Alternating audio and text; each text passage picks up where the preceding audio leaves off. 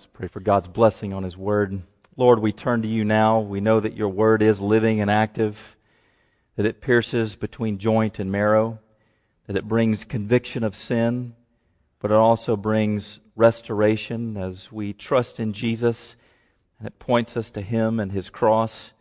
And so we pray this morning as we come to Him that you would nourish us by the truth of your Word so that we would be able to stand in the evil day against the schemes of the devil. In Christ's name we pray. Amen. You may be seated.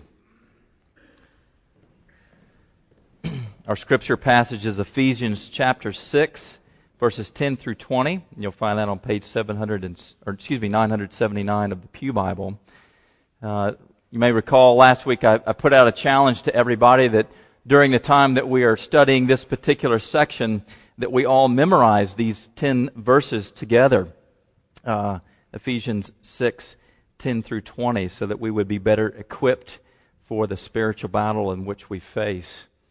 You may recall from earlier this week that the sad news of an Army Ranger uh, who was killed in battle this past week uh, came across the news. He had served more tours than anyone else, uh, I think, in the history of the Army 14 tours in battle.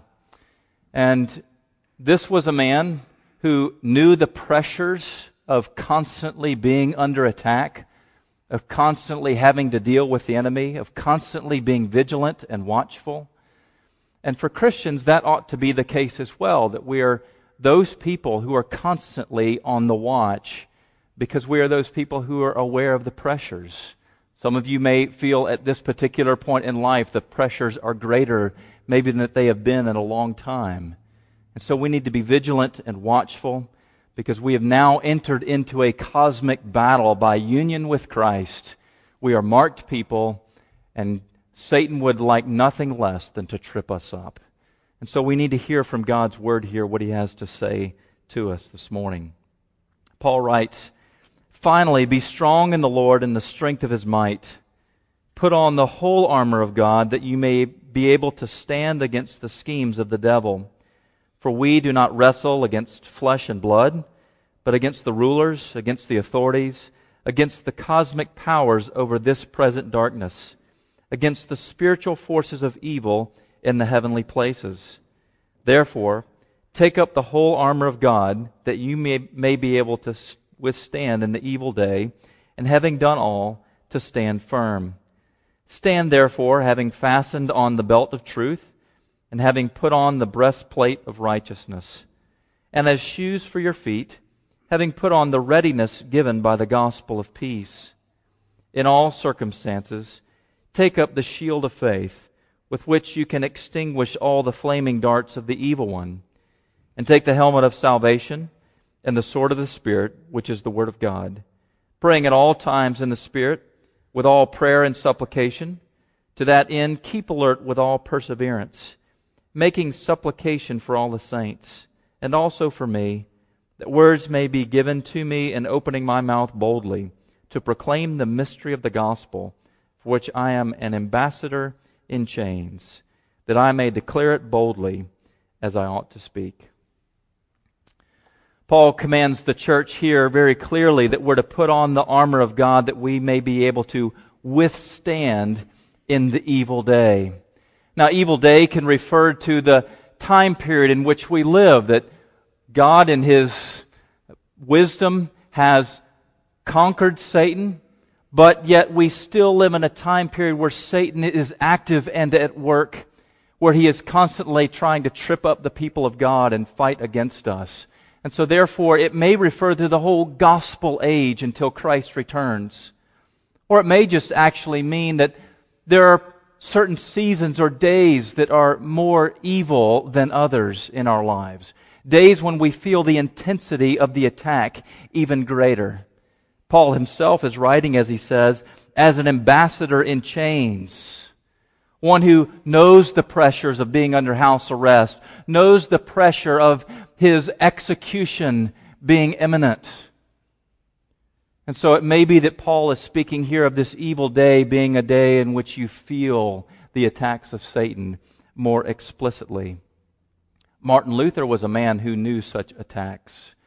You may recall some of the pressures that he was under. He was called to the diet of worms to recant all of his teachings. He would not do so and remained strong and resolute. Here I stand and I can do no other. And on the way back home, you may also recall the story of how he was kidnapped, not by his enemy, but actually by a friend, Frederick the Wise. Because Frederick the Wise knew that Martin Luther one day would probably be captured and killed, and so he kidnapped him to keep him safe. And he was hid at a castle in Wartburg. And during that time of his exile, you might say, Martin Luther translated the Bible into German so that the German people could read the scriptures for themselves. And yet he was such aware and so conscious of the enemy's opposition to them that there was actually a day in which he felt like Satan was visible to him, that Satan's presence was so powerful. And so he did the only thing he knew to do. He picked up his inkwell and he threw it as hard as he could at what he thought was Satan with him in the room. And supposedly the legend is that the ink stain on the wall is still there to this day. He was a man who was consciously aware of the enemy's attack and sensed his need of help. And one of the things that's so important to the Apostle Paul here is not only that we know about the armor of God, but that we have this conscious sense that I need help, that I cannot engage in this battle all by myself, that it is the Lord's work, that it is His battle, that we do not stand in our own power, but rather, as he says, in the strength of His might. So, in this battle of this spiritual warfare, we are not putting on our own armor. It's not our own power. It's not our own righteousness. It's not our own wisdom. It's not our own strength that we need, but it's actually the armor that God can give to his people and gives graciously. He says here, it's the armor of God that we are putting on.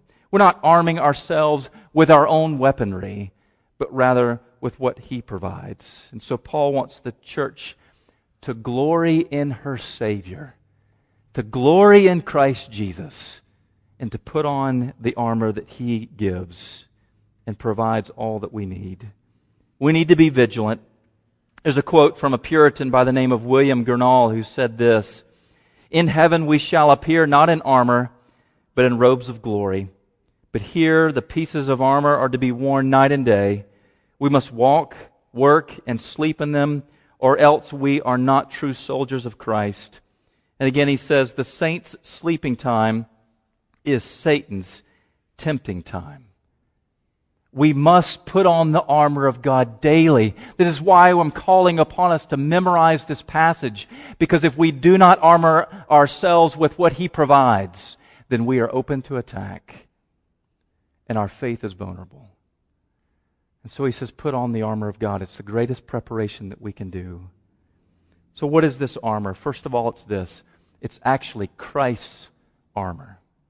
It's Christ's armor. Now, Paul uh, told the children last week was likely chained to a Roman guard when he was under house arrest and penning these words to the Ephesians. Must have been a sobering sight to see this powerful Roman guard next to him. And it may have been that that is what triggered his thinking about putting on the armor of God, but it's not the actual root of this concept of the armor of God. Because it actually goes back to the Old Testament and imagery that we find in the Old Testament. God is presented as a warrior in the Bible. Think of Psalm 24, where this mighty God is called upon as a warrior who goes out and fights for his people. God is a warrior and he has armor for the battle.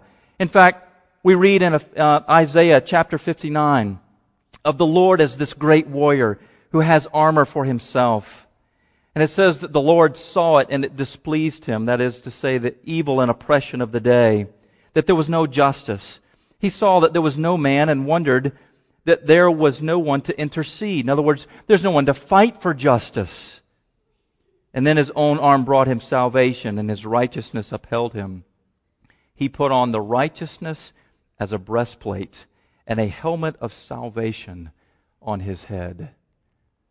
Earlier in Isaiah chapter 11, where the root of Jesse is spoken of, which is a very clear indication that what we're talking about is the Messiah. And Jesus is the root of Jesse. He's the one who puts on the belt of truth. You see this picture here that Paul is giving of this armor of God is the very armor that Jesus cloaked himself with when he came to do battle. You remember Jesus' temptation in the wilderness by Satan. And Jesus withstood because, because he put on this armor of God that only God can provide. He tested it, he proved it, and now he gives it to you. It's Christ's armor. What he's calling us to do is put on Christ. In World War II, in the Pacific campaign in the Philippines, U.S. forces were actually driven back by the Japanese into the Bataan Peninsula. And because of that, the U.S. forces were forced to march on the what's called the Bataan Death March. Many soldiers died on the way. Those who did not die were tortured and beaten. But their commanding officer, General MacArthur, was ordered to leave, and he escaped by a light boat and found a ship and was transferred to Australia. Now, I understand in military terms there's a need for the commander to get out of harm's way. But let me tell you this that is not the commander that you and I have. You and I have the commander who has gone all the way into the heart of the battle, who's been armed with God's armor, and he has proved it to be trustworthy. So that now, when you and I put it on, we have confidence that it actually works. It's not untested, but it's one that He has proven true. And if you put it on, He says it will work. In essence, what Paul is saying here is put on Christ. Put on Jesus by faith. Put on His righteousness. Put on His gospel of peace. Put on His truth. Because it's only when we abide in Jesus that we have not only confidence, but we have the weapons that really wage warfare and work. so Paul here tells us to put on the armor of Christ so that we can fight the good fight. But he also tells us to put on the whole armor, he says. Now, some people teach that because the battle belongs to the Lord, that we actually do nothing. Sort of the let go and let God approach. God will take care of it. All I need to do is turn it over to the Lord. But that's not the way the scriptures speak. James chapter 4 verse, tell, verse 7 tells us, resist the devil and he will flee from you. Paul says to Timothy, I have fought the good fight. He is engaged in warfare. And what does he tell us here? But he tells us here that we are to be strong in the Lord and the strength of his might. That we wrestle here, not against flesh and blood, but we wrestle against our real enemy. There's a wrestling that goes on. There's a need to be strong. Why? Because we ourselves are engaged in this battle. And if we're going to be successful, we need to put on the whole armor of God, he says. Twice Paul says that. Verse 11, put on the whole armor of God. Verse 13, take up the whole armor of God. Now, there's a reason that he says that. It's not just put on God's armor, but put on the whole armor of God. Because He knows our tendency. Our tendency to maybe pick up a piece that we like, a certain weapon that maybe feels better in our hands than others, and to leave others aside. Maybe it's our own pride that says, I don't need that armament. I just need this over here. And he wants us to put on the whole armor of God. That's why he takes time to explain what each piece is. And he tells us that the whole body is covered when he gets finished. And so he wants us to know each piece well and never assume that we only need certain portions of it.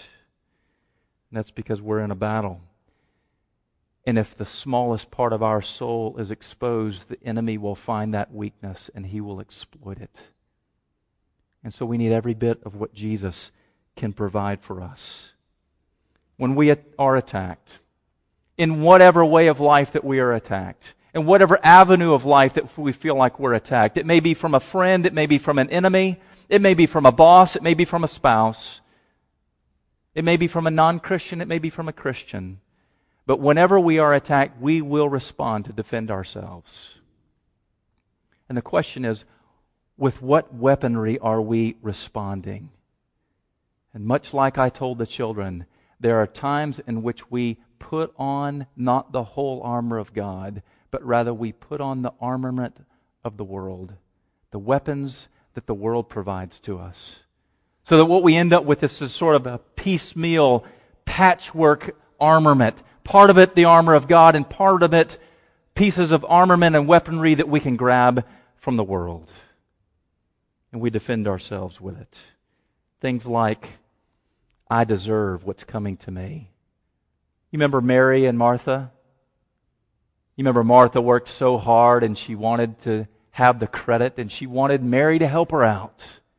Lord, make her do it because I deserve it. Other things like uh, deception. That's a weapon of the world too. Remember how Abraham went to Egypt for protection and he lied to Pharaoh about his own wife. I'll use this weapon. This is what will save me. He didn't put on the whole armor of God. Or self reliance. Think about some of the kings of the Old Testament. One of the commands that was given to the king in the book, the book of Deuteronomy is that the king was not to amass himself a great army and have chariots and horses. Why? Because he would become self reliant. What did Solomon do? When you see the list of all that Solomon owned, his stables were filled with horses and chariots for war. Self reliance. Think about David. Think about when he called upon his own people to be counted in a census. Why? So that he could count up all the able bodied soldiers. Self reliance. These are weapons of the world, and here's the thing they will fail you and they will fail me because they're not proven by Jesus to work. They're not His armament. And because of that, actually, the enemy will use them against us. Just like a, a cannon that explodes on its own troops, the enemy will use the weapons that we wage warfare with that are owned by the world against us, and they will backfire. So that what happens is relationships are exploded rather than peace coming to fruition. So God says, put on the whole armor of God. Well, finally, this. We want to look at a few pieces of this armament this morning. Scholars divide them up into two groups of three. The first three we'll look at this morning. Uh, and these three are, you might say, uh, are grouped together because they are the ones that are actually attached to the body for protection. And the first is this it's the belt of truth. We're told here in verse 14, Stand therefore, having fastened on the belt of truth. Now, the belt was an essential piece of an equipment for a soldier. In those days, soldiers didn't have fitted shirts and pants, but rather they wore loose fitting clothes, a, a robe or a tunic, you might say. And if they were to go into battle, they would easily trip over this long and flowing robe. They wouldn't be able to wield their sword and spear very well. And so they needed a belt that sort of cinched everything together, a belt that would even hold their sword. And so the belt is something that actually gave a soldier the ability to move unencumbered, ability to engage in battle without having hindrances and being entangled. And what Paul says here is we're to put on this belt, and it's the belt of truth. Now, we might think that is equal to the Word of God. Now, certainly the Word of God is the source of truth. But actually, later on, he speaks of the Word of God as the sword of the Spirit. So truth is slightly different. It's actually, you might say, not just the Bible, but it's whole truth a whole system of truth. In other words, being able to look at the world with a biblical worldview so that no matter what circumstance you find yourself in, you know what God's Word has to say about that particular area of life. You might think of it even as wisdom. Being able to take all the principles of Scripture in a cohesive system and then applying those to life in an orderly way. You might think of it as truth applied. It's not simply being able to quote Bible verses, but it's wisdom from the world. Jesus quoted Bible verses back to Satan when he was tempted in the wilderness, but that's not simply what we're talking about. We're talking about the whole truth of the Scriptures, rightly applying biblical principles at the right time, being balanced in our understanding of the truth. Sometimes one of the things that we do is we overemphasize certain doctrines, certain biblical principles, maybe even to the exclusion of others so that we lean towards law without gospel. The law is important, but it's important in the context of the gospel of grace. Or sometimes we seek the blessings of the Christian life without understanding God's teaching of the suffering of the Christian life. We need to have a balanced understanding of the doctrines of Scripture. Sometimes we major on the minors our particular style of worship that we like. Maybe our particular style of parenting that we think is the biblical and right way, and any of these other ones cannot be right. And we major on the minors. Maybe another way is just simply misapplying the truth. For instance, laying hold of the freedom of the gospel at the expense of my weaker brother. God never wants me to do that. I can't misapply the freedom of the gospel and do damage to my weaker brother. So, what Paul is saying here is put on the whole truth of the Word of God so that you are ready and unencumbered. Satan would use all of these things against us if he could. Think about how he tried to use the Bible against Eve. Did God say that you cannot eat from any of the trees of the garden. He changed one single word and caught her. It's the same thing he tried to do with Jesus in the wilderness. Use the scriptures against us. That's why we need our minds so saturated with Bible truth that we constantly are applying it in life and growing in wisdom to know a balanced approach to the Christian life. So Paul here wants us to put on the belt of truth. As Peter says in 1 Peter 1:13, prepare your minds for action. Literally, gird up the loins of your minds so that you are ready. Now, one of the ways in which Satan seeks to sidetrack us in this regard is to get us to live by our emotions rather than by what we know is true. How often have we gotten ourselves into trouble because we have responded irrationally sometimes out of emotion rather than stopping and thinking clearly, what is the truth? Being ready for action because I know the truth and my mind's so saturated with it and I'm going to stop and I'm going to think and I'm going to do what God says because I trust His Word. Because so often our emotions run away with us and they get us into trouble because we're not sanctified by the truth. Well, secondly, the second armor, piece of armor is the breastplate of righteousness, he says, having put on the breastplate of righteousness, verse 14. Now, this breastplate is not simply what we typically think of it as a, a shield that goes over the front, but actually something that wrapped all the way around the thorax. It was there to guard and protect the vital organs. And in the scripture, it's the vital organs that are thought of as the seat of affections for people. Literally in the Bible, the heart is often spoken of as the kidneys. The vital organs that keep our body functioning and working. And this breastplate of righteousness covers all of it. So that even if we get a, a wound to the leg, we're, we're not necessarily in danger of dying because our vital organs are protected and it's a breastplate of righteousness. Now, righteousness is, you might think of it as being in a right relationship, both with God, with His people, and with creation. Righteousness is a covenantal term. That I'm in a right relationship because I'm bound in covenant to God, to people, and I'm even bound in covenant to take care of His world. And so righteousness is right living, lawful living within the context of this covenant that he has established with his people. And though sin separates us from God, one of the things that we need to constantly be bringing to mind and drawing to mind is the fact that it's not our righteousness that enables us to stand before the Lord.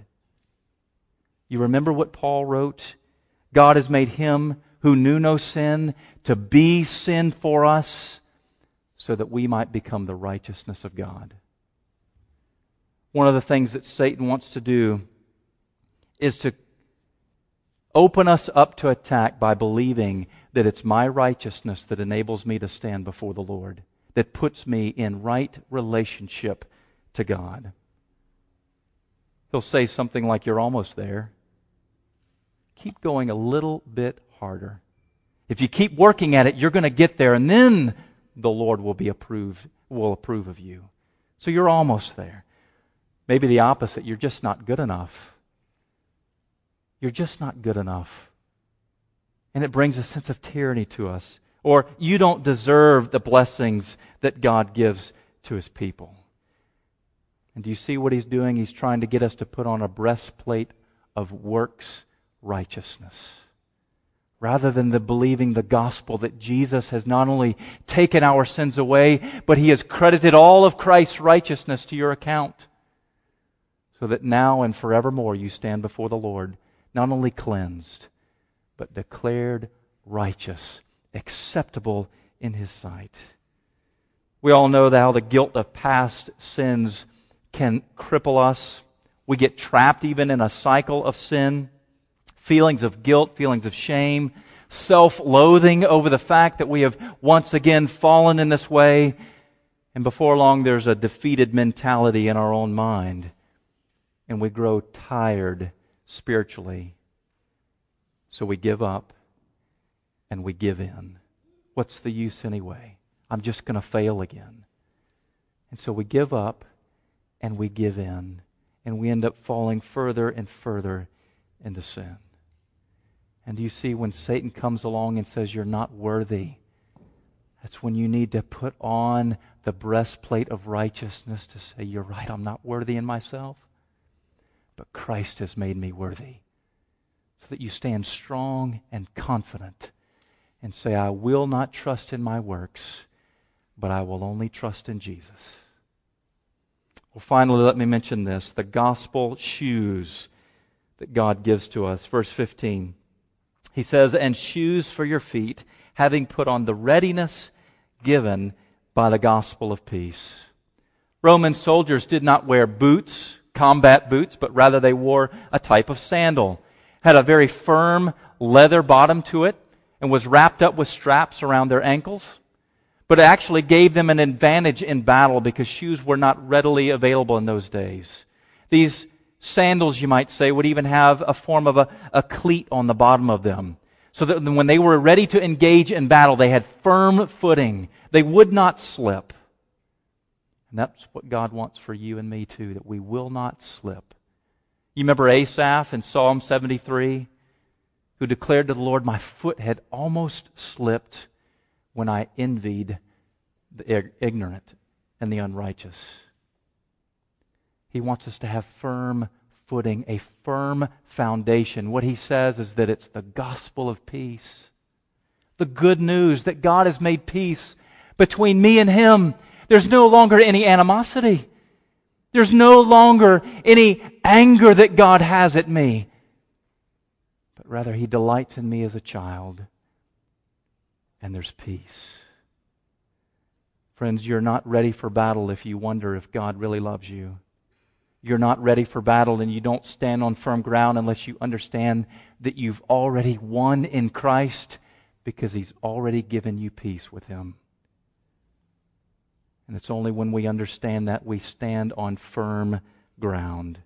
There's peace between me and between God. The greatest commandment is to love the Lord your God. It requires a complete love, an unconditional love on our part, a pure love, unhindered love, and we cannot love God like that if we wonder and fear if God really is at peace with us. And so he says, Put on as your shoes the gospel of peace that gives you confidence and assurance before the throne of your Father. Friends, we're in a battle. And what he wants us to be able to do here is withstand in the evil day. He says over and over that we ought to be able to stand.